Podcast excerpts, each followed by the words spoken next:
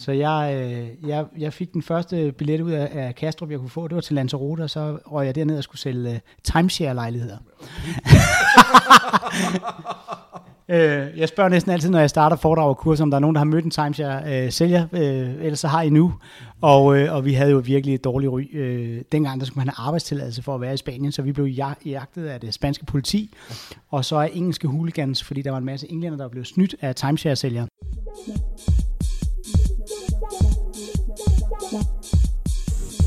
It's time to kick ass and chew bubble gum. Yes, we, we would like to, um, to have a meet you with a tower.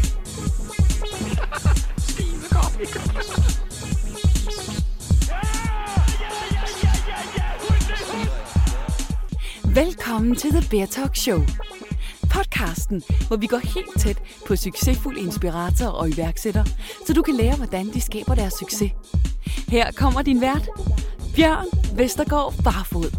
Så blev det pinse mandag. Endnu en gang rigtig hjertelig velkommen til The Bear Talk Show. Mit navn er Bjørn Vestergaard Barfod, og jeg er vært på den her podcast, hvor min mission er i hver eneste afsnit at finde ind til nogle enormt spændende universelle emner, hvor vi går ind og snakker med ekstraordinære mennesker lige præcis om, hvordan de skaber succes i deres liv, vi lærer nogle vaner, vi lærer nogle strategier, vi lærer nogle rutiner, som du kan bruge både i forhold til at så skabe succes i dit eget liv, men selvfølgelig også i forhold til at skabe din egen virksomhed. Vi har jo et iværksætterrettet mindset på, og øh, det er noget af det, vi kommer til at snakke om i dag. Jeg håber, at dig, der sidder og lytter med, har haft mulighed for at tænde op for en god varm kop kaffe, fordi dagens episode af Bærtalk kommer til at gå rigtig, rigtig, rigtig stærkt. Vi kommer nemlig til at snakke med Jens Løstrup Poulsen, som er en af landets absolut skarpeste salgstrænere. Jeg har længe undret mig over, hvorfor der er så lidt fokus på den kompetence, der hedder salg. Det er som om, at salg på en eller anden måde er blevet et, jeg vil ikke sige undervurderet, men det er som om, at der er rigtig, rigtig mange, der er berøringsangste over for den her type salg, som er noget af det, som er helt fundamentalt for at bygge en virksomhed, og som er det, der skal til for at skalere en virksomhed op, men som folk af en eller anden grund ikke rigtig lige får gjort, eller hvordan man ser, at lige pludselig står folk og mangler penge i deres virksomhed, fordi de ikke har fået nok i pipeline. Jeg kender det fra en masse af mine selvstændige venner, bekendte og dem fra mit netværk, at nogle gange kan det virke til, at de næsten frygter at sælge lidt, og øh, det er helt klart noget, jeg godt kan genkende i mig selv. Så det tænkte jeg, at jeg vil egentlig tage en episode af podcasten, hvor vi har 100% fokus på lige præcis salg. Og øh, til det, der synes jeg virkelig, det lykkedes at skaffe en rigtig, rigtig god ressource, der kan hjælpe med det. Dagens episode er med Jens Løstrup Poulsen. Jens han er salgstræner, har været sælger i snart 30 år, har udgivet bogen Følelser til salg og er en meget efterspurgt foredragsholder inden for lige præcis området, der hedder salg. Han øh, har hjulpet nogle af landets aller, allerstørste brands med at forøge deres salg, for eksempel øh, Opinion, Ørsted, TDC, Barresso osv. Dagens episode kommer til at være super, super taktisk, så vi kommer til at snakke helt konkret om, jamen, hvordan kommer du egentlig til at arbejde mere med dit salg? Hvad skal du gøre, dig som sidder og er iværksætter, for at få en kontinuerlig pipeline af kunder ind i din butik, og hvad gør du egentlig for at arbejde med den her frygt, som de fleste af os vel egentlig godt kender, det her med, at man er bange for den her afvisning, man er, man er bange for, at det her salg skal gå i vasken. Salg er i stor grad, handler det om følelser, og øh, derfor har Jens skrevet bogen Følelser til salg, og det virker helt oplagt, at vi tog den her podcast omkring lige præcis salg, fordi det er som sagt enormt vigtigt, men alligevel noget, der egentlig ikke er så meget fokus på, hvis du spørger mig. Et godt eksempel, jeg konkret kan komme op med, det er, at der findes faktisk på nuværende tidspunkt nærmest ikke nogen salgsfag på landets største handelshøjskole, Copenhagen Business School, hvilket jo er ret imponerende, når man tænker på den vigtighed, det bør have og sælge i sin butik. I dag kommer vi til at snakke, som sagt, rigtig, rigtig meget om salg. Vi kommer til at snakke lidt om arbejde med følelser, komme i flow med salg, hvordan skal du strukturere dit salg, i det hele taget kommer vi til at snakke om, hvordan at du får en rigtig, rigtig lean salgsproces i din øh, virksomhed. Vi kommer selvfølgelig også til at snakke noget mere om Jens, som har været i salg mere end 30 år, eller i hvert fald tæt på 30 år, og vi kommer til at snakke om, hvad det har taget ham at opbygge hans virksomhed, Navitas. Frem med notesblokken, sæt en god kop kaffe over, hvis ikke du har gjort det, og så vil jeg egentlig bare øh, diske op med en rigtig, rigtig fin podcast, Bærtalk, episode 19 med Jens Løstrup Poulsen, så jeg vil ikke sige så meget mere andet, end jeg håber, du får god fornøjelse, og øh, jeg håber virkelig, du kommer ud og får sat turbo på dit salg, når du har hørt den her episode. Endnu en gang rigtig hjertelig velkommen til, og god fornøjelse med podcasten. Jens, rigtig hjertelig velkommen til Bear Talk. Jeg har glædet mig rigtig, rigtig meget til, at du kommer på besøg. Tak, det er jeg også. Det øh, bliver fantastisk. Jeg glæder mig, og jeg er sikker på, at vi får en rigtig, rigtig god podcast med fokus på salg, og med fokus på, hvordan vores øh, lyttere kan få mere gang i bæksten, så at sige. Ja, men det øh, glæder mig til at hjælpe med. Det øh, er jeg sikker på, at du nok skal gøre, Jens. Jeg vil springe ud i det første spørgsmål her, straight up, og så høre, hvad optager dig meget for tiden? Altså, hvis det er rent fagligt, så er det jo det her med, at der sker rigtig meget digitalt for øjeblikket, som øh, os, der har været i salg i, for mit vedkommende, 27 år, skal jo til at lære nogle nye ting øh, omkring, hvordan øh, digital marketing og øh, social selling og sådan nogle ting øh, kommer op, øh, og hvordan det kommer til at gå hånd i hånd med god øh, gammeldags traditionel øh, salg. Øh, og øh, det synes jeg er smadret spændende. Jeg, jeg har en fod i begge lejre, og, øh, og er ikke ekstremist på nogen måde, så det øh, er rigtig spændende. Det er en ret spændende udvikling, kan man sige, og det ligger måske også godt ind i, fordi at man kan sige, at de spørgsmål, som jeg øh, klargjort, jeg egentlig gerne vil stille dig, er jo også det her med, fordi du har jo været i 25 år inden for salg, kan man sige, og i den periode er der vel sket rigtig, rigtig meget med salg som fag, kan man sige. Også med, hvor jeg vil antage, at den digitale, øh, eller digitaliseringen har haft en indflydelse. Hvordan ser du sådan, man kan sige, mere konkret, at det har påvirket salgsprocessen nu kontra dengang du startede med at sælge i, i tidernes morgen? Altså nu har vi jo kun set starten af det, øh, og det er faktisk øh, meget få steder, at det har blomstret for alvor. Øh, sådan på Vesterbro og omegn blev der snakket meget om det, men, men ude øh, i, i, øh, i erhvervsområderne i Danmark, der er det sådan en ting, man snakker om, men ikke gør så meget ved. Det jeg kan se de steder, hvor de er i gang, hvis jeg skal tage den, det er jo, at øh, der er nogen, der er blevet rigtig dygtige til at booke nogle møder og skabe noget opmærksomhed omkring dem selv øh, af den vej, og så øh, får de øh, fat i kunderne på et tidspunkt, hvor kunderne er måske lidt mere klar på, hvad er det for et møde, vi skal have, hvad, øh, hvad er det, du er for en, og så videre. Så, øh, så både sælger og køber er bedre forberedt, end, end vi var for 10, 15, 20 år siden. Ja, så man kan sige, det er gået lidt mere for den her, hvad kan man sige, øh, kolde canvas approach, hvor at, at man skal sælge helt ind til, at folk er lidt mere informationssøgende, og dermed også er, er mere længere nede i en salgstrakt, hvis man kan sige det. Er det sådan, jeg tolker Ja. det rigtigt? Ja. Det er sådan, det kan være. ja. Det man så skal være meget opmærksom på, det er, at dem, der sidder på øh, beslutningstagerniveau, øh, C-level, som det hedder på, på pænt dansk, Ja. mange af dem sidder jo ikke og kigger ind i, i et socialt medie hele dagen. De sidder i møder og i beslutninger. Øh, så de kan være rigtig svære at, øh, at få engageret øh, hen over de sociale medier. Så det, man skal være opmærksom på, det er, at man måske kan komme til at ramme for lavt i en organisation, hvis man bruger en, en social media approach. Så, øh, så, så der er nogle nye, kæmpestore fordele ved det, og det kan blive meget nemmere at, at lave kold canvas. Mm. Øh, men, men der kommer så også nogle nye udfordringer, som vi skal finde ud af, hvordan vi kommer hen over. Det, Ja. ja. det er spændende. Det må man sige, det, der må være meget, øh, der må være sket meget, alt andet lige med det. Ja. Øh, alt andet lige, så er internettet jo kun, hvad kan man sige, i hvert fald i sådan, som vi kender det udbredt, er det jo kun 10-15 år gammel, ikke? Ja, ja. Det er også derfor, det, ja, vi har helt klart kun set starten. ja. Det er der ingen tvivl om. Det er ret spændende. Man kan sige, hvis du skal, som du ved, så er, er vi jo meget en iværksætterrettet podcast her i Bear Talk, og Ja. øh, hvis nu vores lyttere sidder og vil kan man sige, forbedre deres mulighed for at bruge salg digitalt, øh, har du nogle konkrete råd eller strategier, du ser, der virker rigtig godt til at så øh, skaffe nye kundeleads øh, online, kan man sige? Ja, altså man skal bruge tid på det. Dem, jeg kan se har succes med det, de, øh, de gør øh, det, at de bruger et par timer om ugen på at sidde for eksempel på LinkedIn og øh, både øh, skrive ting ud, men også at connecte med de rigtige mennesker, og øh, så det er tidskrævende. Øh, der er, er alt for mange i dag, jeg ser, at de ligger sådan i, i en mellemleje, hvor de sørger for at linke op med nogen, og de skriver lidt en gang imellem osv. Hvis, hvis man er på light, virker det ikke. Man skal være massivt på. Ja. Øh, og, og en af det samme med, med, med øh, en, en digital marketingstrategi. Der skal være en rigtig strategi. Man skal være meget fokuseret på, hvad man vil, og man skal holde fast og blive ved. Ja. Øhm, fuldstændig som gammeldags marketing i virkeligheden. Ja. Så, så, så det der er, er jo mange startups, de hører om social selling og digital marketing, og så gør de det lidt mm. en gang imellem, ved siden af alt det andet, de gør. Ja. Og, og, øh, og det er ikke en okay strategi. Vælg et eller andet medie og gå all in og brug tre timer om ugen. Det får du meget mere ud af, end at chatpisse rundt omkring. Ja. så er vi i gang med chatpisseriet. Så. Så øh, ja, Ja. gør, gør noget og men det, og, tro, og is i maven. Bare bliv ved. Ja.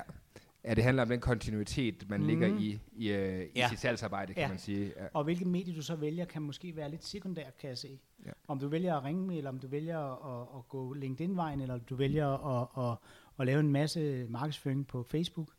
bare du ikke prøver at gøre det hele på en gang i små mængder. Gør, gør én ting, og, og gør det full on. Ja, det giver meget god mening. Et spørgsmål, jeg får lyst til at stille, øh, Jens, i, i, i- i forlængelse af det, kan man sige, nu vi snakker specifikt LinkedIn, som, som man kan sige, er jo et enormt godt værktøj til at connecte, kan man sige, professionelt, hvor at vi kender, øh, hvor vi kender Facebook og, og Snapchat og nogle af de andre, som lidt mere, øh, hvad kan man sige, venneborgende medier, men, men det er meget professionelt LinkedIn, øh, og dermed også en god mulighed for at connecte med potentielle kunder. Det jeg selv har oplevet i mit eget liv, er, at en gang imellem, så kommer der nogle, øh, nogle meget, øh, hvad kan man sige, noget koldt canvas derinde, som ikke fungerer særlig godt. Altså, et- altså man kan sige, jeg vil sige, det er dårligt salg, uden at jeg har nogen sælger baggrund og så tage det ud fra, men hvis der kommer nogen og tilbyder dig noget, du ikke er interesseret i, har du nogen gode råd til, hvordan man kan, du ved, på en meningsfuld måde bruge LinkedIn til salg? Giver det mening? Ja. Det du spurgte mig om til at starte med, det er, at der må være sket rigtig meget. Og så siger jeg ja.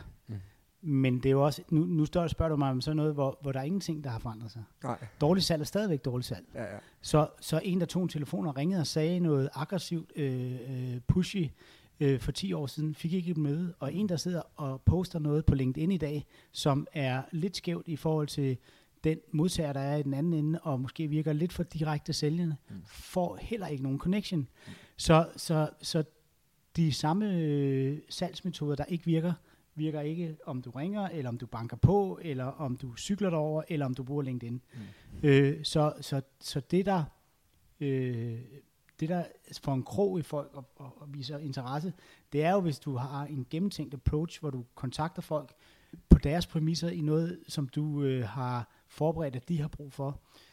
Jeg ved godt, at øh, der er også en marketingstrategi, der hedder spredhavl. Ja. Det, det er så ikke det, jeg, jeg arbejder med salg. Jeg, jeg har en riffel, så jeg, jeg skyder øh, det, det bytte, jeg mener, jeg gerne vil have. Ja. Øh, der, der, der skal du snakke med nogle andre om, om den brede markedsføring. Og jeg tror, det er fordi, man kommer til at lave lidt for meget øh, markedsføringsstrategi på sådan et medie som LinkedIn, at det kommer til at virke for pushy. Ja. ja, det giver meget god mening. Ja. Helt klart. Og det er meget sjovt, at man kan sige, det vender lidt tilbage til det her med, at, at uanset platform, så handler det om at have den rigtige strategi selvfølgelig, men at hvis man har rigtig besked, så er det sådan set, uanset hvilke platform du bruger, så vil det ikke virke, kan man sige. Jens, jeg vil prøve at gå et skridt tilbage, og så prøve at høre, hvordan kom du i det hele taget i gang med salg, og hvordan er du egentlig endt der, hvor du sidder nu, kan man sige. Øh, jeg læste et år i USA, da jeg var 18. 1988. Og så kom jeg hjem, og så var Danmark simpelthen blevet for lille til, øh, til mit ego. Så jeg, øh, jeg, jeg fik den første billet ud af, af Kastrup, jeg kunne få. Det var til Lanzarote, og så røg jeg derned og skulle sælge øh, timeshare-lejligheder. Okay. Øh, jeg spørger næsten altid, når jeg starter foredrag og kurser, om der er nogen, der har mødt en timeshare øh, sælger, øh, ellers så har I nu. Mm-hmm. Og, øh, og vi havde jo virkelig et dårligt ry. Øh, dengang der skulle man have arbejdstilladelse for at være i Spanien, så vi blev jag- jagtet af det spanske politi, og så af engelske hooligans, fordi der var en masse englænder, der blev snydt af timeshare-sælgere. Så jeg solgte ikke noget, men jeg blev rigtig god til at flygte, og, og jeg blev også rigtig god til at feste. Det var, de, det, var det, jeg lærte øh, der. Og så heldigvis øh, fik mine forældre mig hjem og, og øh, i lære i et øh, firma, der solgte øh, operationsudstyr og medicinaludstyr. Øh, og så havnede jeg i den branche øh, som sælger, da jeg bare var 21 år gammel. Ja. Øh, og øh, har taget øh, turen op og ned ad trapperne på Rigshospitalet øh, hundredvis af gange og været rigtig, rigtig nervøs for det, jeg skulle op og lave. Ja. Øh, men øh, jeg har åbenbart gjort det så okay, så at der var nogen, der forfremmede mig, og, og jeg har prøvet at være både sælger og salgschef i den branche, og øh, ja, det, den, øh, jeg savner den en gang imellem. Så min fortid, Bjørn, sådan rent salgsmæssigt, det var, at jeg stod på operation 3-4 dage om ugen øh, i mit tidligere liv, før jeg blev konsulent. Spændende og en uh, sjov karrierevej, kan man også sige. ja, men, men men er det ikke det, hvis du starter ud på timeshare, så kan det kun gå op derfra? Det, det, det er det, der er, det, det, det, er det, der er den totalt ubevidste strategi. Jeg vil sige, jeg, jeg havde ikke styr på noget. Jeg var, jeg, det så bare spændende ud. Der var en sol og en strand. ja. og, og, noget, og noget alkohol. ja, så, så jo, men det er rigtigt. Det, det, det, var, ikke, øh, det var ikke lige øh, sagen, det der timeshare salg der. Og så skal det lige siges, det var faktisk et ganske udmærket hotel, femstjerne lejlighed ejet af uh, Bank of London, så, øh, så det var ikke ren lort, men, øh, men det var der mange af, af de potentielle kunder på stranden, der troede, at det her det var humbug. Ja, ja, Ja, ja. ja, ja. Du øh, fik om end ikke andet, fik du din form virkelig, virkelig øh, forbedret med alle de løb, du skulle ja. Øh, og, øh, og så blev jeg rigtig glad for at komme ind i en seriøs branche, som, som Medico og, og, og det her var. Og, og blive skolet i, og at øh, det faktisk betaler sig og, og øh, opføre sig ordentligt, og kun sige det, man ved er rigtigt, og sådan nogle ting. Så altså, det er, jeg er jo meget skolet med den type salg, som er, er en katastrofe, hvis du står og lover folk noget, det så ikke holder. Øh, for jeg har solgt øh, ting til øh, for tidligt fødte børn og sådan nogle ting. Altså, der skal man have styr på sit øh, shit, og Ja. det, øh, det holder jeg stadigvæk meget højt på med de kunder, jeg arbejder med. Og det er jo vel også, kan man sige, det er den integritet, som, man, som er nødvendigt i salg ofte, men hvor man tit ser, folk fejler, tænker jeg. Ja, altså, øh, det, du hvad, det, det er faktisk et spørgsmål, som jeg tit tænker over, fordi verden vil jo gerne bedrage os et eller andet sted. Ja. Så, så der bliver solgt meget, der ikke er helt fint i kanten, og der er jo også sælgere, som har en lang karriere med at sælge ting, som jeg tror, når de en gang imellem sidder sådan for sig selv i weekenden, tænker, det er sgu ikke det fede, det her. Mm. Men, men øh, folk køber alt muligt crap. Øh, det, det anerkender jeg. jeg. Jeg har bare ikke lyst til at være i den kategori. Jeg, jeg har lyst til at, at sælge ting, som, som øh, giver mening og, og gør en forskel og er i orden. Ja. Øh, og det er et valg. Du kan også godt få jobs, hvor du sælger noget, der ikke er okay. Ja, det er faktisk sjovt, at du nævner lige præcis den der sag, for jeg kan huske, jeg så, det var noget øh, Operation X eller et eller andet, Ja. for, hvor der sad nogle gutter og øh, nede i, havde åbnet et kontor nede i Sydspanien, hvor de snød folk, så vandet Ja. drev Ja. med kraftsyge børn og så videre, og, så videre, og blev selvfølgelig enormt øh, forurettet over, at, øh, at folk kan finde på at opføre sig så dårligt, øh, at, at, at, at man kan bruge det. Men så samtidig så jeg også, at de der havde et drive, der egentlig gjorde, at det virkede til, at hvis de bare havde sat sig for at sælge noget, som gav mening, og ikke bare ville være nogle snydepelse, øh, altså så ville de godt kunne have succes med det på en eller anden måde, ikke? Ja. Altså, det, hvor man tænker, hvorfor er, det, hvor, hvorfor er det, at hvis du kan sælge hvad som helst, hvorfor er det, du så ikke sælger noget, som du kan stå inden for selv, ikke? Og jeg, øh, og jeg, jeg, jeg både elsker og hader dem jo. Mm. Jeg hader dem, fordi jeg synes ikke, det er okay. Mm. Øh, og og øh, øh, de, øh, de, de gør jo, at sådan en som mig skal ud og rydde en rigtig masse ting og sager op i folks hoveder. Ja. Ja. Fordi det er klart, at man bliver skræmt for salg, hvis man tror, det er sådan noget. Hvis man begynder at, at sammenligne sig med, med, med den slags. Øh, på den anden side set, så når de dukker op en gang imellem, så giver de jo mig en, en masse arbejde. så, øh, men, men ej, helt ærligt, jeg synes, det er, jeg synes, det er ærgerligt, at øh, salg stadigvæk i 2017 har sådan lidt et blakke ry, på grund af, at der er nogen, der gør sådan noget. Fordi vi er faktisk øh, millioner af sælgere rundt omkring i verden, der sælger ting, som folk rent faktisk har brug for. Ja. Og det er rigtig, rigtig spændende, du siger det, fordi at når du selv siger det her med blakket ry, fordi på en eller anden måde, og det sjove er, at jeg snakkede med en, der var var øh, lektor på CBS omkring det her, hvor øh, at hans argument var, at der er faktisk, som det ser ud lige nu, er der ikke nogen sådan decideret salgsfag på CBS, altså Copenhagen. Business School, den største handelshøjskole i, i Danmark, kan man sige. Ikke? Og på en eller anden måde er det som om, at der er en berøringsangst med salg fra, hvad kan man sige, at fra, fra nyuddannede og så videre, men samtidig er det jo en nøglesten, eller hvad man sige, en grundsten øh, for at drive din forretning, det er, Ja. at du kan finde ud af at sælge, ikke? Ja. Hvordan kan det være, at du tror, at det er endt der, at, at, at, at der er den her berøringsangst over for det, at, at, at, altså, at, at man ikke vil tør at så gå ud og så tage et salgsjob, som mange unge måske har et problem med? Du spørger, jeg, jeg svarer lige på to ting. Ja. Den ene ting er, hvorfor tør folk ikke at gå ud og tage et salgsjob? Det er jo fordi, at øh, prestigemæssigt er salg måske ikke noget af det, der ligger allerøverst, når du kommer hjem til mor og far. Hvad skal du være? Jeg skal være læge, eller jeg skal være øh, jurist, eller hvad det nu er i den familie, der er. Nu kommer jeg jo heldigvis fra en, en lang øh, tradition af købmænd, så, så det var ikke så farligt, da jeg sagde, at jeg skulle være sælger. Men, men, øh, men der er jo rigtig mange, der har lidt et negativt øh, øh, ord på, på salg, og derfor så kan det godt være noget, der sådan i generationer øh, bliver set lidt ned på. Det, der gør det svært at gå ud i det, er jo, at, øh, at du skal lære at, øh, at tabe, du, du skal lære at øh, få afvisninger, du skal lære at få nederlag, øh, og samtidig øh, skal du være en af dem, der skal være allermest drivende i en virksomhed, så du skal jo finde dit eget energiniveau igen og igen og igen, Ja. ja. også, også i de faser, hvor det ikke går så godt. Og i starten er det jo logisk set nok det tidspunkt, at det er sværest at få succes, mm. så der får man måske mindst succes, øh, og, og, og får nogen på, på ørerne. Så det, det, er, det er et svært fag at komme ind i og komme i gang Ja. med. Og det leder mig så til et andet spørgsmål. Hvorfor underviser handelsskolen så ikke i det? Øh, og det er fordi, det er et mesterlærerfag. Øh, så, så det skulle måske i virkeligheden ligge på en af de tekniske skoler og være, være teknisk. Men det, det er meget svært at lave teori omkring salg, fordi det er praksis. Ja. Øh, så det bedste måde at lære at sælge noget på, det er at være i nærheden af folk, der gør det. Øh, eller have en mentor med og se dig sælge, eller en, der sidder og lytter på dig, øh, og så videre. Hvis, hvis det sådan er, er face-to-face salg, øh, så er det en, en mesterlærer, der skal til. Det er ret spændende, kan man sige. Og også dyk, jeg vil prøve at dykke lidt ned i det her, du siger med øh, lige præcis afvisningen, fordi det er vel det, altså man, man ved jo godt, at, at, at for hver ental, man lukker, jamen, så er der måske 10 eller 15 eller 20 eller 100 for en sags skyld, der afviser dig, afhængig af hvilket produkt du nogle gange sælger. Ja. Jens, øhm, hvad råder du egentlig folk til at gøre, hvad man siger, for at komme over den her frygt for afvisning? Jeg går ud for, at frygt er en stor del af det, der er i at være sælger det her med. For det første skal man finde energiniveauet, og det vil jeg selvfølgelig også gerne høre, jamen, hvordan gør du det? Men Ja. lige så meget det her med, hvordan mentalt øh, forbereder man sig til at så skulle blive afvist så mange gange, som man alt andet lige vil skulle? En, en kerneting i det, du siger der, det er jo, at det er meget forskelligt fra branche til branche, hvor meget man skal afvises. Det er jo ja. alt fra, som, jeg synes, dit eksempel var fra 100 og ned til måske fem gange, er meget rigtigt. Det er meget, det er meget forskelligt alt efter, hvad I, I laver. Ikke? Ja. Men alle får afvisninger. Jeg plejer at sige, hvis du ikke får nogen afvisninger, så laver du ikke nok. Ja. Det, det, så, så vi skal alle sammen have nogen øh, lige meget, hvad vi laver. Jeg har haft et halvt år i min konsulentforretning, hvor jeg fik nul afvisninger, hvor jeg valgte alt, hvad jeg rørte ved. Mm. Men det er så også det eneste halve år i 27 år. Ellers så får jeg også afvisninger. Ja. Øh, selvom jeg på papiret gør rigtig mange ting rigtigt.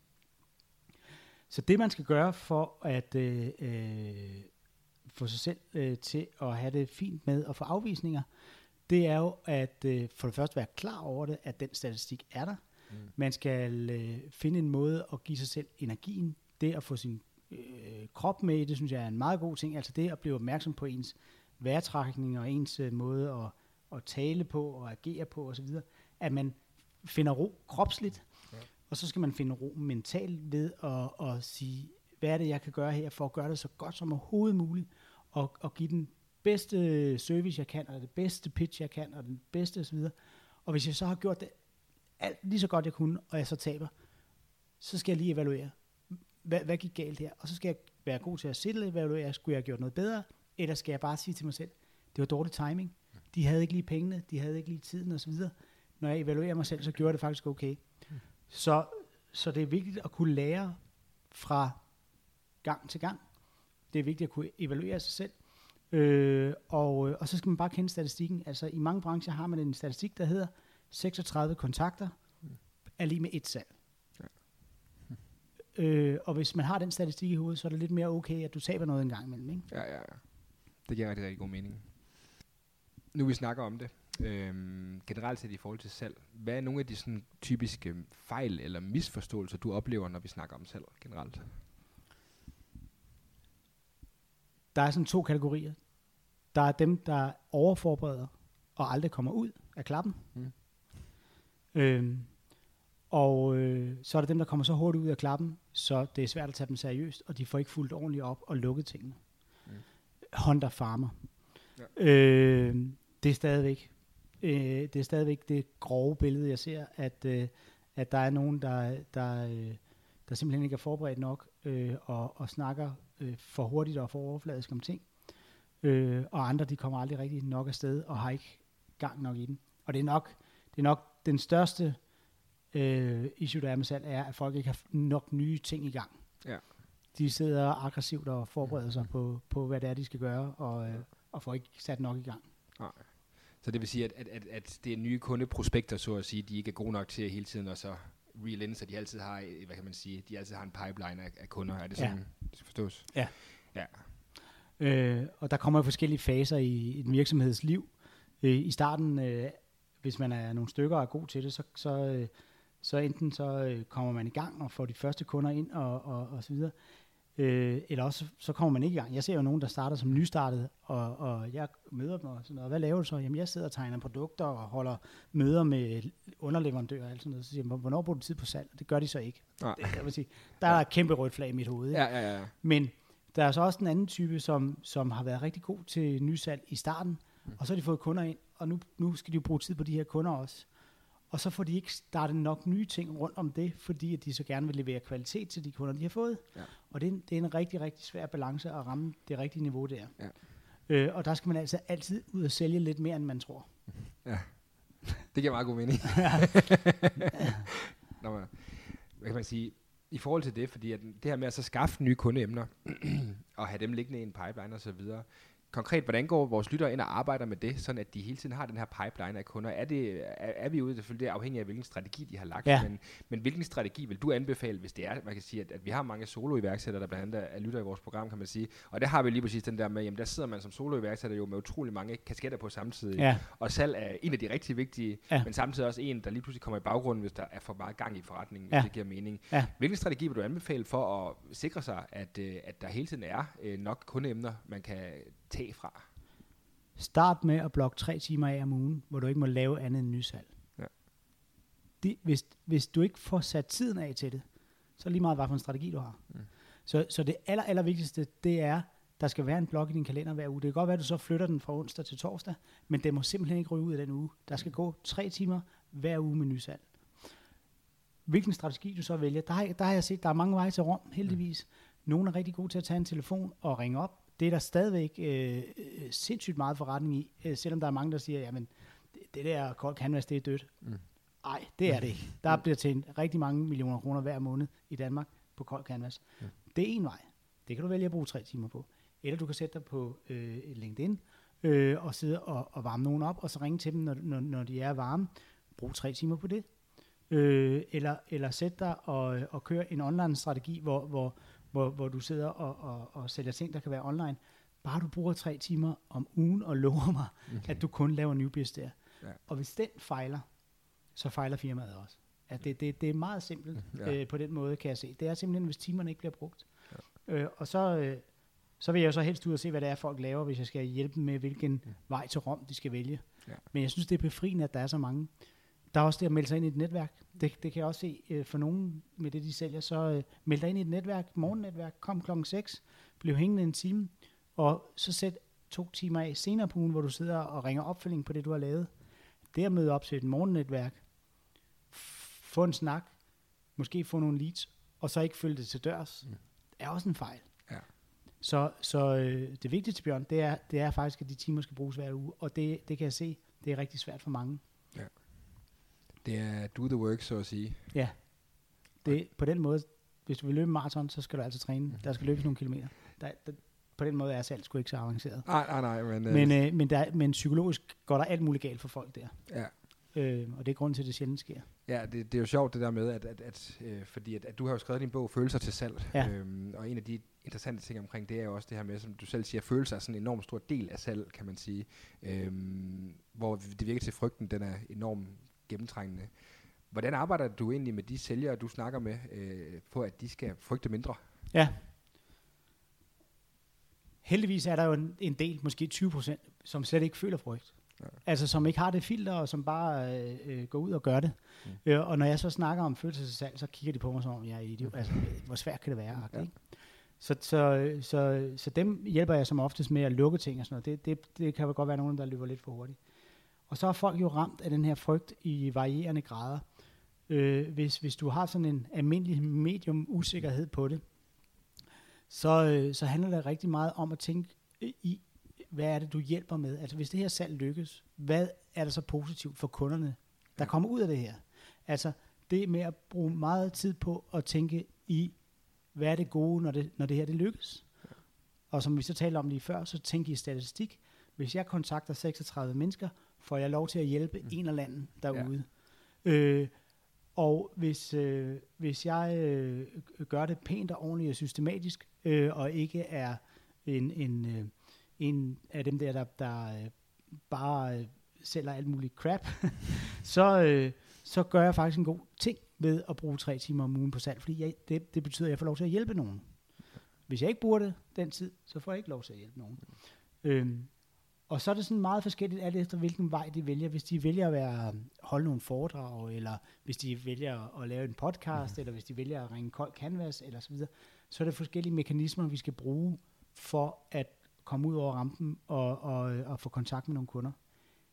Der er et par ligheder, hvor, hvor jeg nævnte en af dem før, og det er det her med en dyb vejrstrækning.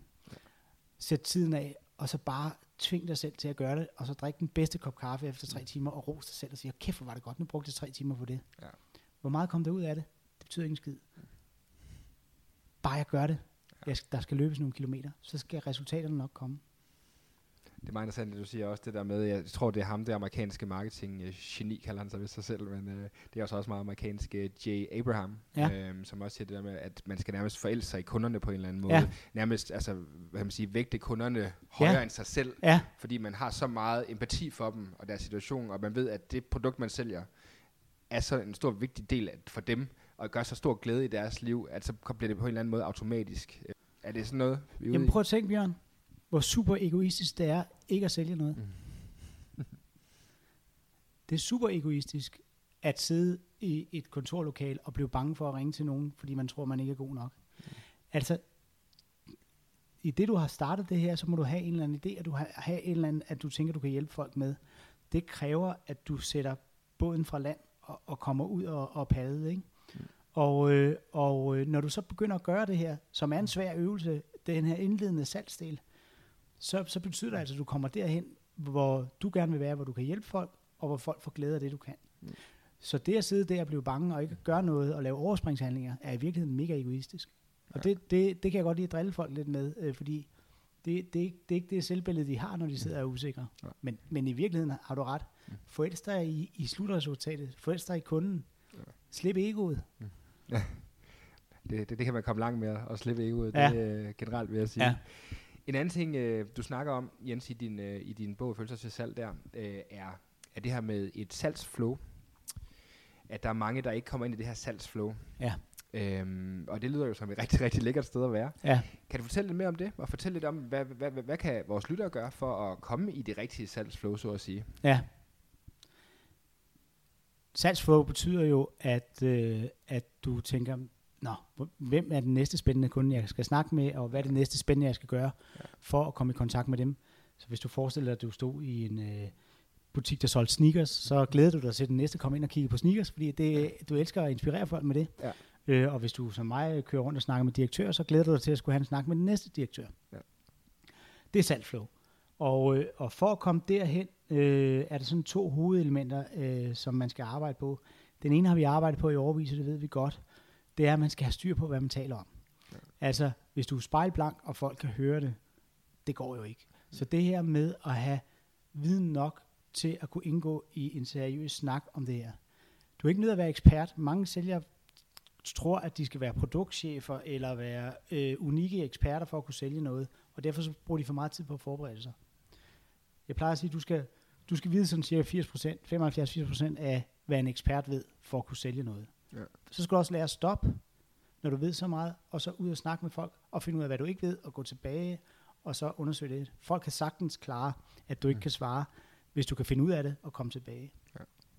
Så man skal selvfølgelig have, øh, vide om noget om det, man, man sælger, øh, og, og så skal man øh, finde ud af, hvad er det for en måde, at jeg finder energien og drivet til at gå ud og tage tre timers kontakt hver eneste uge, hvis, hvis, hvis man er selvstændig. Hvis du er ansat sælger, er det selvfølgelig mere end det. Mm. Øh, og, øh, og, og det, som ofte finder vi det i at, øh, at få de første succeser og opleve, hvor kundernes reak- positive reaktion er.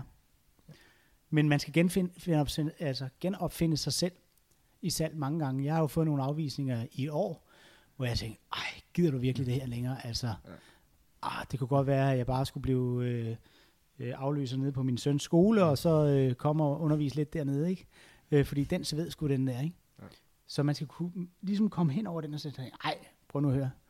Altså, du kan gøre masser af godt derude. Op på hesten igen. Ja. Og, øh, og det, er der, det er der heldigvis rigtig mange måder at gøre på. Øh, og derfor har jeg i mange år også interesseret mig for personlig udvikling og energiarbejde osv., fordi det er mere lige at finde troen på det igen og komme i gang igen og gå ud og være udadvendt og troværdig øh, og, og hjælpe folk igen, når man lige har fået et nederlag. Det er super vigtigt at kunne. Har du nogle øh, specifikke rutiner, øh, vaner du gør, når du har været udsat for en afvisning, kan man sige, af den karakter, som du her nævner, altså sådan måske en lidt større en, der sved lidt mere end Ja. ja. andet? Ja. Øh, det er vigtigt at få snakket om det. Det bedste er, hvis du kan snakke med nogen, der, der er lige mænd med dig, så din kollega eller en, en, en anden øh, i branchen, eller en, der sidder nede af kontorgangen, og som også har prøvet at få ind over næbet. Ikke? Ja. Så øh, lad være med at gå og, og, og hold på det. Øh, øh, der kan kæresten, eller hunden, eller en eller anden, bare, bare få det sagt. ja. øh, og, øh, og så øh, den her selv-evaluering, altså, jeg er jo min egen værste kritiker. Så det her med at have en metode til at evaluere sig selv, og ligesom systematisk, det er også der, det betaler sig at vide noget om salg. Sådan så, lidt ligesom hvis det havde været en, en tenniskamp eller en badmintonkamp, at jeg kan sådan ligesom kan sige til mig selv, jamen hvad, hvad var min andel i, at, at den her kamp blev tabt? Og hvis jeg spillede alt, hvad jeg kunne, og så tabte, så havde jeg bare en bedre modstander. Det, ja. det er okay jo. Ja. Og hvis jeg kan se, at jeg lavede nogle fejl, fordi det, jeg kan evaluere mig selv, eller jeg kan fortælle dig om det, og så spørger du mig om noget, der får mig til at se, hvad det var, jeg gjorde forkert, eller kunne have gjort bedre. Det, det er måden at arbejde med det på. Og så, øh, og så er det vigtigt, synes jeg også, at komme op på hesten igen, og ud og snakke med nogle andre søde kunder, for så glemmer man det. Ja. Altså, ja. Man kan sagtens komme til at sidde og svælge lidt for, langt, Ja. for meget i sit eget nederlag ja. på en eller anden måde. det, ja. det, det vil der jo være nogle typer, der kan. Ja. Der er også nogle typer, der ikke engang evaluerer sig selv. De løber bare videre og laver den samme fejl Ja. 50 gange mere. Ja. Øhm, så det igen, der er rigtig meget balancearbejde i salg. Altså, øh, du må ikke svælge i det. Mm. Du må heller ikke bare lade være med at evaluere dig selv og løbe. Man skal ramme balancen der. Det kræver en vis analytisk sans for at kunne se, hvor, hvor i salgsprocessen at det er gået godt, og hvad der er gået mindre godt, kan man sige. Ja. Og der er så nogen, der har rigtig meget brug for en, en, en salgschef, eller en, en mentor, eller en coach, fordi de har måske ikke så god analytisk sans på dem selv. Ja. S- Øh, øh, og det, det, det føler jeg, at der er flere og flere, der godt er klar over, at det, der har jeg brug for en anden, der ligesom holder et spejl op, ja. for at jeg kan finde ud af, hvad det er, jeg kan blive bedre til. Og det, det er jo en gave, altså. Det må man sige. Øhm, vi har snakket lidt tidligere om det her med struktur, og Ja. hvordan man kan sige som sagt, jamen øh, vi har en del iværksættere blandt vores lyttere, og, øh, og, og, og en god, st- et godt sted at starte, kan man sige, hvis man skal have en større pipeline af kunder, og man gerne vil have flere salg, jamen det er selvfølgelig det her med systematisk at arbejde med det, øh, for de her tre timer om ugen, hvor man bare er dedikeret til newbies og så videre. Hvis vi kigger mere konkret på stru- sådan ellers strukturen af det, for som jeg kan forstå dig her, jamen, så er der selvfølgelig nogle forskellige trin i processen, både at finde de rigtige øh, kundeemner, øh, også rent faktisk tage kontakt til dem, og så selvfølgelig også evaluere sin indsats. Øh, og så er der noget med noget CRM og alle de der type ting. Hvordan ser du sådan, hvis man nu som en lille enemands startup skulle strukturere øh, et god salgsproces, udover selvfølgelig at dedikere noget tid til newbies, hvad vil du så anbefale, øh, at man gjorde? Selv noget øh, til dine venners venner. Mm. Øh, så nu, nu er jeg sådan helt i starten af processen igen, så jeg dedikerer noget tid til det, og jeg vælger en proces. Men, men vær ikke bange for at bede om hjælp. Mm. Altså ring til Bjørn, hvis du kender ham, han er en sød fyr, og spørg Bjørn, det, det er ikke for at sælge dig noget, Bjørn, men kender du ikke nogen, der kunne bruge det her, jeg har fundet på? Mm. Øh, så det er ikke noget at være iskoldt. Mm. Det, det, det jo godt gå igennem en, en mellemmand, som, som er hjælpsom, og det er, folk er faktisk enormt hjælpsomme, hvis du beder om hjælpen. Ja. Det, det er helt vildt, som folk gerne vil hjælpe, så det er jo, det er jo dejligt. Så prøv at ringe til dem, dem, eller skriv til dem, som du tænker, at de kunne måske godt finde på at hjælpe dig. Mm. Øh, og, øh, og så, øh, alt efter hvad det er, du sælger, så få lavet en, en proces for at få stillet nogle gode spørgsmål til dem, der er dine potentielle kunder.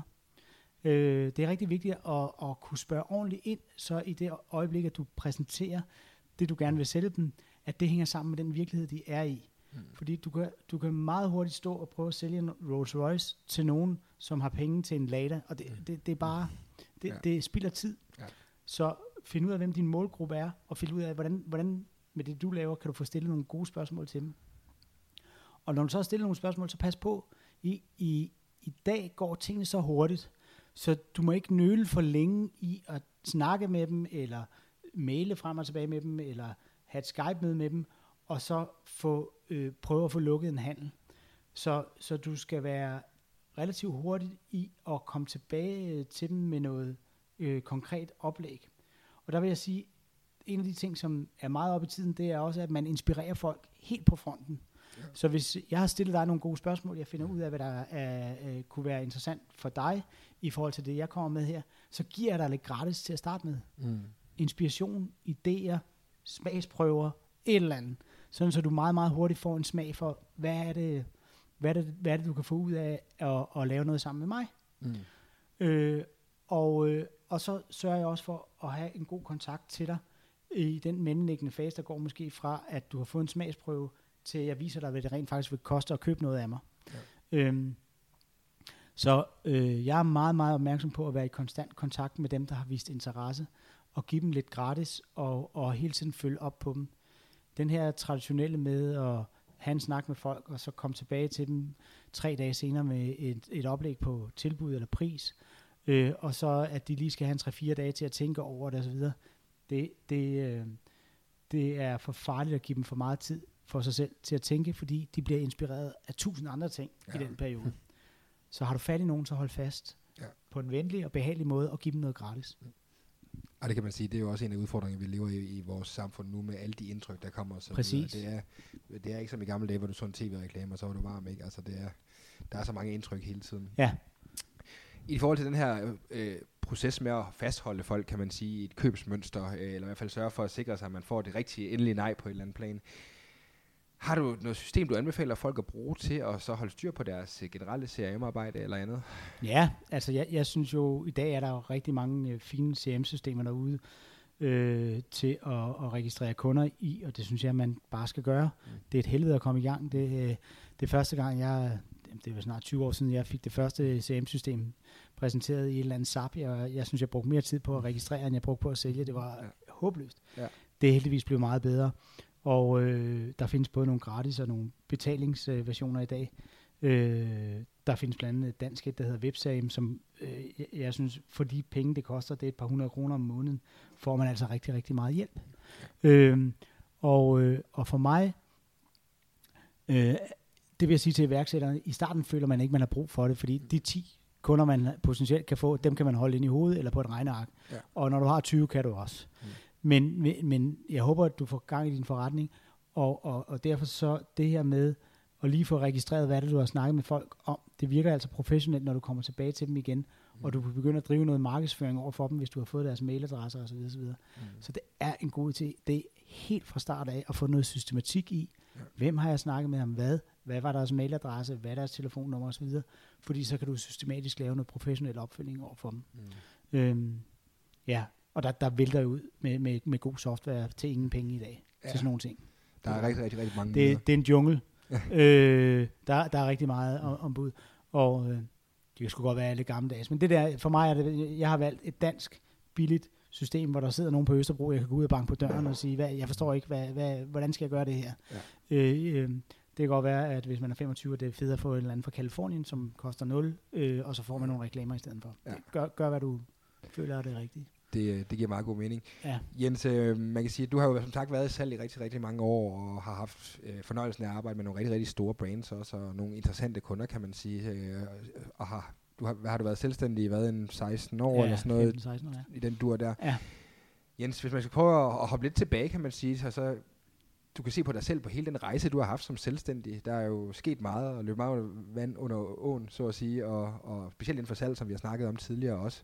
Men hvis du skulle kunne tage, kan man sige, de vigtigste læringer, du har fra øh, den periode som selvstændig, øh, og så skal man sige, give dig selv nogle gode råd, øh, Mm. dengang du startede med øh, at være selvstændig.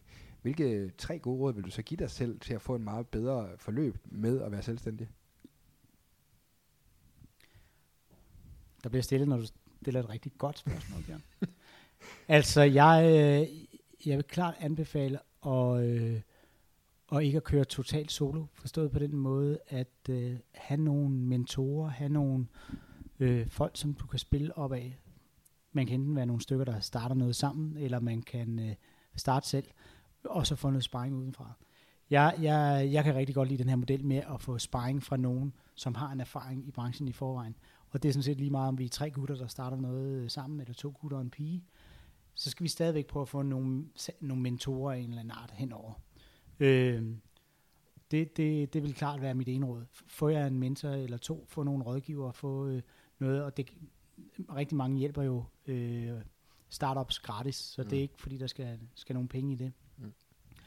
Øh, så øh, den allerførste gang, jeg sad som selvstændig og skulle øh, kontakte kunder, der øh, min kollega Henrik og jeg, vi sad og ringede ud på Frederiksberg, øh, faktisk tæt på, hvor du bor, øh, i en kælder, øh, hvor vi havde fundet to stole, så sad vi og ringede op til kunder dernede. Øh, og der øh, ringede jeg til to kunder på en eftermiddag, og Henrik han ringede til 36. og øh, så kommer han ind, så står han og kigger på mig, og så siger han, hvad laver du? Så siger jeg, jeg ringer, hvad laver du? Øh, ja, han ringede også. Hvad, hvor mange øh, jeg havde fået fat i? Jamen, jeg har fået fat i en af de to, jeg har ringet til. Og han har så snakket med fem af de 36, han har ringet til. Øhm, og øh, for mig var det sådan, aha, jeg kom jo fra den her lidt mere stille og rolige salg til det offentlige, ja. at hvis du vil være iværksætter, så, så, øh, så skal du altså have noget op under neglene. Det, det skal jeg efter 16 år. Jeg er nødt til hver uge. Det er også derfor, jeg har kørt den her mantra med tre timer Ja. ja. om ugen. Den, den, den kan du ikke slippe, Mm. mm. øh, hvis du gerne vil være øh, startup og, og køre. Øh, så, så det bliver en fast del af dit liv, det er at lave newbies hver eneste uge. Øhm, så det, det, vil være, det vil være en anden del, jeg vil sige til mig selv dengang, det er, få nu brugt de tre timer, og ikke så meget tænken og spekuleren i, i øh, hvilken kunder er de rigtige, og, og så videre. Vælg en eller anden strategi, prøv den af. Mm. Og, øh, og den, den tredje ting, det, øh, det vil være, at øh, altså, det, der har hjulpet mig rigtig meget, synes jeg, er, at jeg hele tiden har søgt inspiration selv. Så jeg har, øh, jeg har konstant selv gået på kurser, jeg har øh, hele tiden været opsøgende på viden. Øhm, og det synes jeg i hvert fald har hjulpet mig rigtig meget, at, at øh, jeg følte hele tiden, at jeg kunne snakke med omkring, at nu var det solution selling det seneste nye, og nu var spin selling, og nu var challenger sales, og hvad der ellers kører af social selling osv., at jeg er med på beatet, fordi jeg uddanner mig selv hele tiden. Mm. Øh, og det skal man gøre lige præcis tilstrækkeligt til, man ved 75% om det. Ja. Hvis du gør det til 120%, så, så mister du salgstid. Ja. Så det, er- den balance imellem at blive uddannet, men ikke overuddannet, Ja. er rigtig vigtig. giver rigtig, rigtig god mening. Og hvad kan man sige, hvis der nu sidder nogle af vores, øh, af vores lyttere og gerne vil vide noget mere om salg, lære noget mere om salg, er blevet motiveret til at komme ud og sælge mere øh, i deres forretning, kan man sige. Selvfølgelig udover at hive fat i dig, eller læse følelser til salg. Er der andre, du kan anbefale, man følger, eller man læser, eller man ser øh, generelt? Der er rigtig meget god øh, salgsinspiration øh, derude. Hvis du er, er helt ny, så øh, bestil øh, øh, Spin Selling. Gammel, den er fra 80'erne. Bestil, allerede godt. spil, bestil nu, nu kommer der noget rigtig vildt. Bestil nogle CD'er til din bil, eller et eller andet med Spin Selling, eller en bogen Spin Selling, Neil Rackham. Fordi hvis du har læst den, så har du også læst øh, meget af den nyere litteratur, der er, fordi det er en kopi af det. Okay. Øh, og det er rimelig simpelt. Øh, så, øh, og der ligger sikkert også et eller andet online, man kan lytte på. Øh, det, det vil være sådan en rigtig god basis ting, synes jeg, at få styr på. Neil Rackham, Spin Selling. Mm. Øh, hvis du så øh, øh, skal ud og sælge rådgivning, der er, konsulentbranchen eksploderer jo øh, i de her år, mm. så, øh, så noget af det, jeg har lige, da jeg var på Sicilien i sidste uge, ig- igen læst den bog, der hedder, ja på dansk, er den, den er så kommet på dansk, der hedder den... Øh, Trusted Advisor hedder den på engelsk, og så skal jeg lige oversætte til dansk. Det- Tillidsbaseret rådgivning. Jeg synes, den, øh, den har nogle gode ting. Men du kan ikke lave tillidsbaseret rådgivning, hvis du ikke har nogle kunder først. Du skal lave newbies, før du kan det. Okay. Øhm, Spændende. Ja. Og det er vel også igen det der med, at, at, at som du siger, at, at det handler det om at få håndværket øh, salg og forstå det først, inden man begynder at, at gå for mange afveje af det, kan man sige generelt. Ja. ja. Det, der kan være svært ved også, jeg har jo fulgt mange øh, øh, øh, salgstrænere, amerikanske salgstrænere igennem tiden, men, men, men som du også siger, det, det at sidde og- få det sådan lidt handelsskoleagtigt på teori på video, øh, kan være rigtig svært at omsætte i praksis. Så jeg tror, jeg faktisk hellere vil give et andet råd. Hvis du kender en, der hedder John, der bor på din vej, som er god til at sælge, så, sæt dig, så gå over og snak med ham, i stedet for at sidde og kigge på videoer af en eller anden øh, gym i Kalifornien, som er rigtig, rigtig god til at sælge derovre. Fordi det, det skal være noget, der er meget, meget lavpraktisk i forhold til det behov, du har øh, der, hvor du sidder. Så omgiv dig selv med sælgere. Det er meget godt råd, kan man sige. Ja. Der må være nogen i nærheden af, af hvor du er lige nu, ikke? Ja, mange, ja, mange sælger generelt, ikke? Ja, ja. Snak med dem. Ja. Ja. Også fordi det, det synes jeg også tit, man ser specielt det her med, øh, når man ser inden for, som du siger, det med at dygtiggøre sig og videreuddanne sig og alle de her ting til kurser og bøger og så videre. Ja. Det synes jeg tit, man kan forfalde den fælde, der hedder, at du øh, ser noget, der er- fungerer rigtig, rigtig godt i USA, men det fungerer bare ikke i en dansk kontekst, fordi vi kan ikke, du kan ikke bare replikere tingene en til en, og så forvente, altså, fordi lige præcis, at vi er forskellige, hvad kan man sige, som samfund, og vi har nogle forskellige værdier, kan man sige. Ja, det er jo det, jeg bruger, når jeg sidder og læser den her bog igen for anden gang øh, omkring øh, tillidsbaseret rådgivning øh, på min ferie. Så noget af det, jeg skal bruge energi på, det er jo at få det konverteret til en dansk øh, setting. Ikke? Og det, det er jo så mit arbejde at, at lave det. Øh, og så sige, hvilken bid af det her kan vi bruge til noget i, hos de kunder, jeg har. Øhm, og der tror jeg altså, en hurtigere vej nogle gange, det er at, øh, øh, øh, for eksempel en eller anden salgschef, der hedder Mogens, som, som, øh, som din far kender, og så snakke med ham, mm. fordi hvis han har været i gamet i mange år, så er der rigtig, rigtig mange ting, han kan give dig lyn hurtigt. Ja. Han kan stille dig nogle spørgsmål og sige, hvad er det, du skal, hvad er det, du gerne vil sælge? Ved du hvad, så vil jeg gøre sådan og sådan og sådan. Ja. Mesterlærer. Mm. Det, det er hermed givet videre, Jens. og, øh, og derfra tror jeg, jeg vil hoppe lidt øh, videre, og så snakke lidt mere, lidt væk, ikke så meget om salg, og ikke så meget om Navitas, din virksomhed, men øh, lidt mere om dig, Jens, som øh, jeg plejer at slutte podcasten af med lidt segment omkring, øh, omkring dig. Ja. Og vi stiller det første spørgsmål. Øh, har du en fast morgenrutine? Altså, jeg er jo B-menneske. Så, øh, Eftermiddagsrutine? så, så morgenen for mig er noget, der skal overstås. Jeg har så to øh, drenge øh, på 3 og 6, som, øh, som har hjulpet mig med at blive øh, bedre til at komme op om morgenen. Jeg var god til det, da jeg var i militæret, og jeg blev god til det, efter jeg har fået små børn. Og så var der en lang øh, mellemliggende periode, hvor, øh, hvor jeg helst ikke skulle have et møde før halv 10, fordi der fungerede min hjerne stadigvæk ikke. Øh, så øh, min, øh, min morgenrutine er slet ikke der, hvor jeg gerne øh, vil være, når jeg hører på folk, der står op og laver, dyrker yoga og alt muligt andet. Jeg vil komme til skade, tror jeg, hvis jeg, hvis jeg prøver det, for min hjerne fungerer ikke på det tidspunkt. så min ru- morgenrutine er at få skubbet det første møde så sent, så jeg er vågen. øh, øh, og så ellers øh, øh, få, få, øh, få kroppen i gang og få, få arbejdet noget. Øh, det er jo meget sjovt. Der er vi forskellige øh, derude. Altså, hvis jeg skal lukke et stort salg, så skal jeg gøre det mellem 1 og 2 om eftermiddagen, der er jeg knivskarp. Ja, det er sjovt. og der, ja. der, er- der, er, er, der er kun, ej det her det er lundt, ikke? men der er kun i gang med at fordøje deres frokost, så de er slet ikke, der kan jeg simpelthen, der, er- der er jeg langt foran.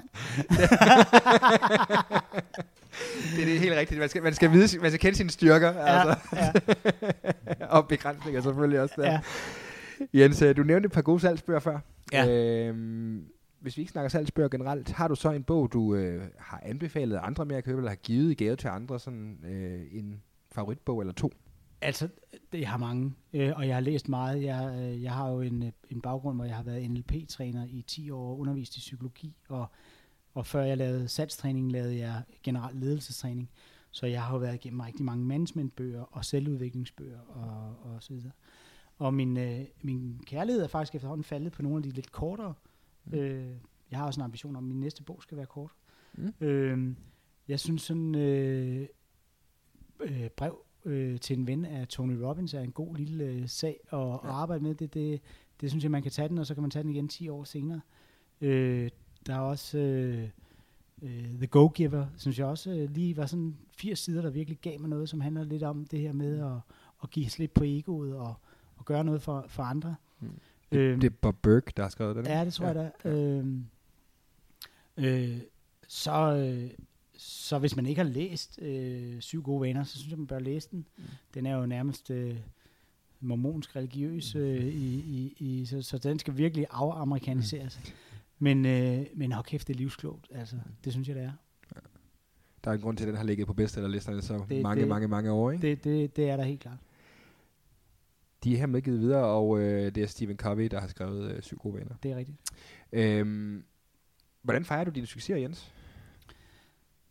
Jeg øh, skynder mig hjem og fortælle Louise om det. øh, du ved, det er jo nok sådan en mandeting, at man skal øh, se mig, se mig. Se, hvad jeg har fanget. ja. Øh, og ellers så øh, prøver jeg at, øh, at nyde dem øh, sammen med mine øh, kunder. Altså min succes er jo, øh, det er når mine kunder får succes. Øh, så, øh, så jeg får jo kig af rose mine kunder, når de har gjort det godt. Øh, og det, for mig er det sådan en, en metode, hvor det ikke bliver mig, der bliver rost, men jeg får kæmpe kick selv af at sige, hold kæft Peter, der fik du hul på bylden. Skide godt gået, og så giver jeg ham rosen. Og jeg, jeg står jo og vokser selv, Ja. ikke? fordi han har groet i min have, så det øh, er...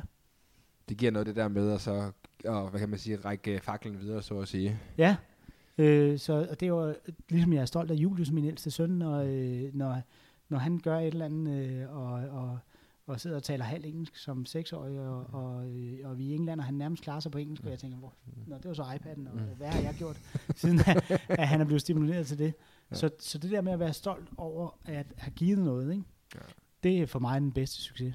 Øh, ja, der har ikke noget at være hverken champagne eller ballonger eller noget som helst. Det er ikke de store forkromede fester, det Nej. er den øh, stolthed, der er over. Ja, Og det er jo, men det er nok også, fordi jeg er meget et men, altså, jeg tænder meget på menneske relationsdelen. Ja. Så det er, når relationen øh, går godt, så, så bliver jeg enormt stolt og glad. Ikke?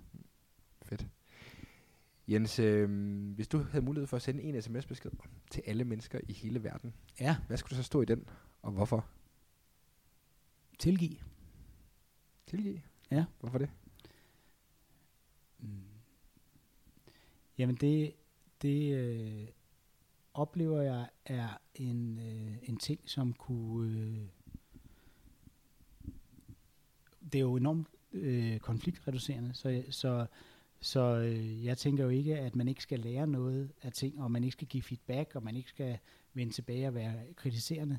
Men det der med at blive ved med at holde fast i ting, også når læringen er trukket ud af det, ja. oplever jeg, at der er rigtig mange konflikter, og rigtig mange øh, familiekonflikter, og landekonflikter, og alt muligt andet, der kører på. De kan jo solsorteslette øh, konflikten kører jo stadigvæk, og, øh, og problemer mellem Tyrkiet og Balkan, og, og det kan vi jo nævne rundt omkring. Så jeg tror, at den her evne, som de fleste regioner har også fat i det her med tilgivelse, jeg, jeg tror, de alle store fem har, har fat i den på en eller anden måde, at det, øh, det burde vi altså kunne stå på skuldrene af. Når det, hvis det har været almen viden i 2.000 år, det er en god idé at tilgive, så er det sikkert også stadigvæk. Ikke? Ja. Øhm, så, øh, så det er det. Og, og vi er sgu bare mennesker, vi laver fejl. Øh, og, øh, og det, øh, jeg håber i hvert fald, at jeg kan blive tilgivet en gang imellem for nogle af de fejl, jeg laver. Øh, og jeg kan tilgive mig selv øh, for det og komme videre.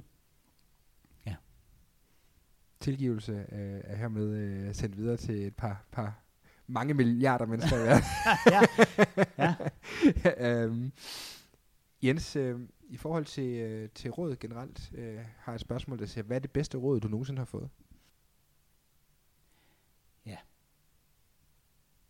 Jeg har jo heldigvis fået mange. Så det, er- jeg, jeg sidder og konflikter med, at jeg, jeg har lyst til at nævne 10 forskellige. Øh, så jeg skal, Så tag, tag, tag to. Vi Altså, føler to. os heldige i dag. Ja, øh, men øh, jeg, jeg ved ikke, om det er et råd, men min far var købmand, og min far han var salgschef, og, øh, og øh, jeg, tror, jeg, jeg tror ikke, min far nogensinde har sagt det til mig. Men det var det der med, at dine børn gør jo ikke det, du, de, du siger til dem. Mm-hmm. De gør det, du gør. Ja. Øh, og det, øh, øh, jeg har med fra, fra min far, er jo, at, øh, at øh, man skal arbejde for sagen. Øh, og, øh, og stå op og få øh, hyppet nogle kartofler og, og, og gøre noget ved det. Øh, rigtig meget af det arbejde, vi har i dag, øh, dit og mit, er jo sådan noget tankearbejde. Mm. Jeg har engang et problem med, at jeg har svært ved at vise mine sønner, hvad jeg har lavet, fordi det er alt sammen med tanker. Ja. Ja. Nu laver vi et podcast heldigvis, så kan de høre det. Det er, det er en rigtig god idé. øh, og det er også derfor, jeg skrev en bog blandt andet. Det er også for, at der er noget til, til mine sønner at se. Men, men, øh, men det her med at rent faktisk gå ud og lave noget, ikke? Bygge noget, gøre noget, øh, det at, at, at vise det øh, til andre, det, det synes jeg har været en, øh, en rigtig vigtig ting. Øh, og øh, og jeg, jeg tror også, det er det at gøre noget fysisk. Jeg, øh, jeg tror, det er rigtig vigtigt, øh, og, og et, et råd, som jeg også har, har fået af en af mine gamle mentorer tidligere, det er at efterlade et eller andet. Ja. En have, Mm. Øh, nogle unger, der øh, er velfungerende, øh, en bog, et podcast, mm. efterladt et eller andet. Øh, og det tænker jeg tit på, når, når øh, jeg synes, jeg er ved at være småstresset, og okay, selvstændig på 15 år, det kunne godt være, at jeg skulle finde på noget andet. Ikke? Mm. Øh, hvad er så meningen med det? Ikke? Jamen, efterlade et eller andet. Mm. En legacy, eller bare et eller andet, som... Ja, det kan være mange ting. Ja, Øh, jeg, I min LP, da jeg arbejdede jeg jo sammen med nogle rigtig spændende mennesker, øh, blandt andet fra Kofod skole og, og øh, fra misbrugsmiljøet og så videre, som jeg sådan, som er jo meget langt fra den, øh, det miljø, jeg selv kommer fra, og det synes jeg var enormt lærerigt. Og jeg tænker, noget af det, nogle af dem efterlod, var så meningsfyldt. Altså det med, at, øh, at det kunne godt være, at nogle, nogle af dem for eksempel ikke fik børn selv, men så, så, så, så gjorde de noget for andre, mm. som, som øh, og brugte en, en masse tid på at hjælpe andre, meget mere end jeg nogensinde kommer til. Mm. Øh, og, øh, og så kan det godt være, når de ikke er der mere, at de ikke ligefrem har fået børn, men de har virkelig hjulpet nogle andre på deres vej. Ikke? Det synes jeg, det er, der er mange måder at gøre det på.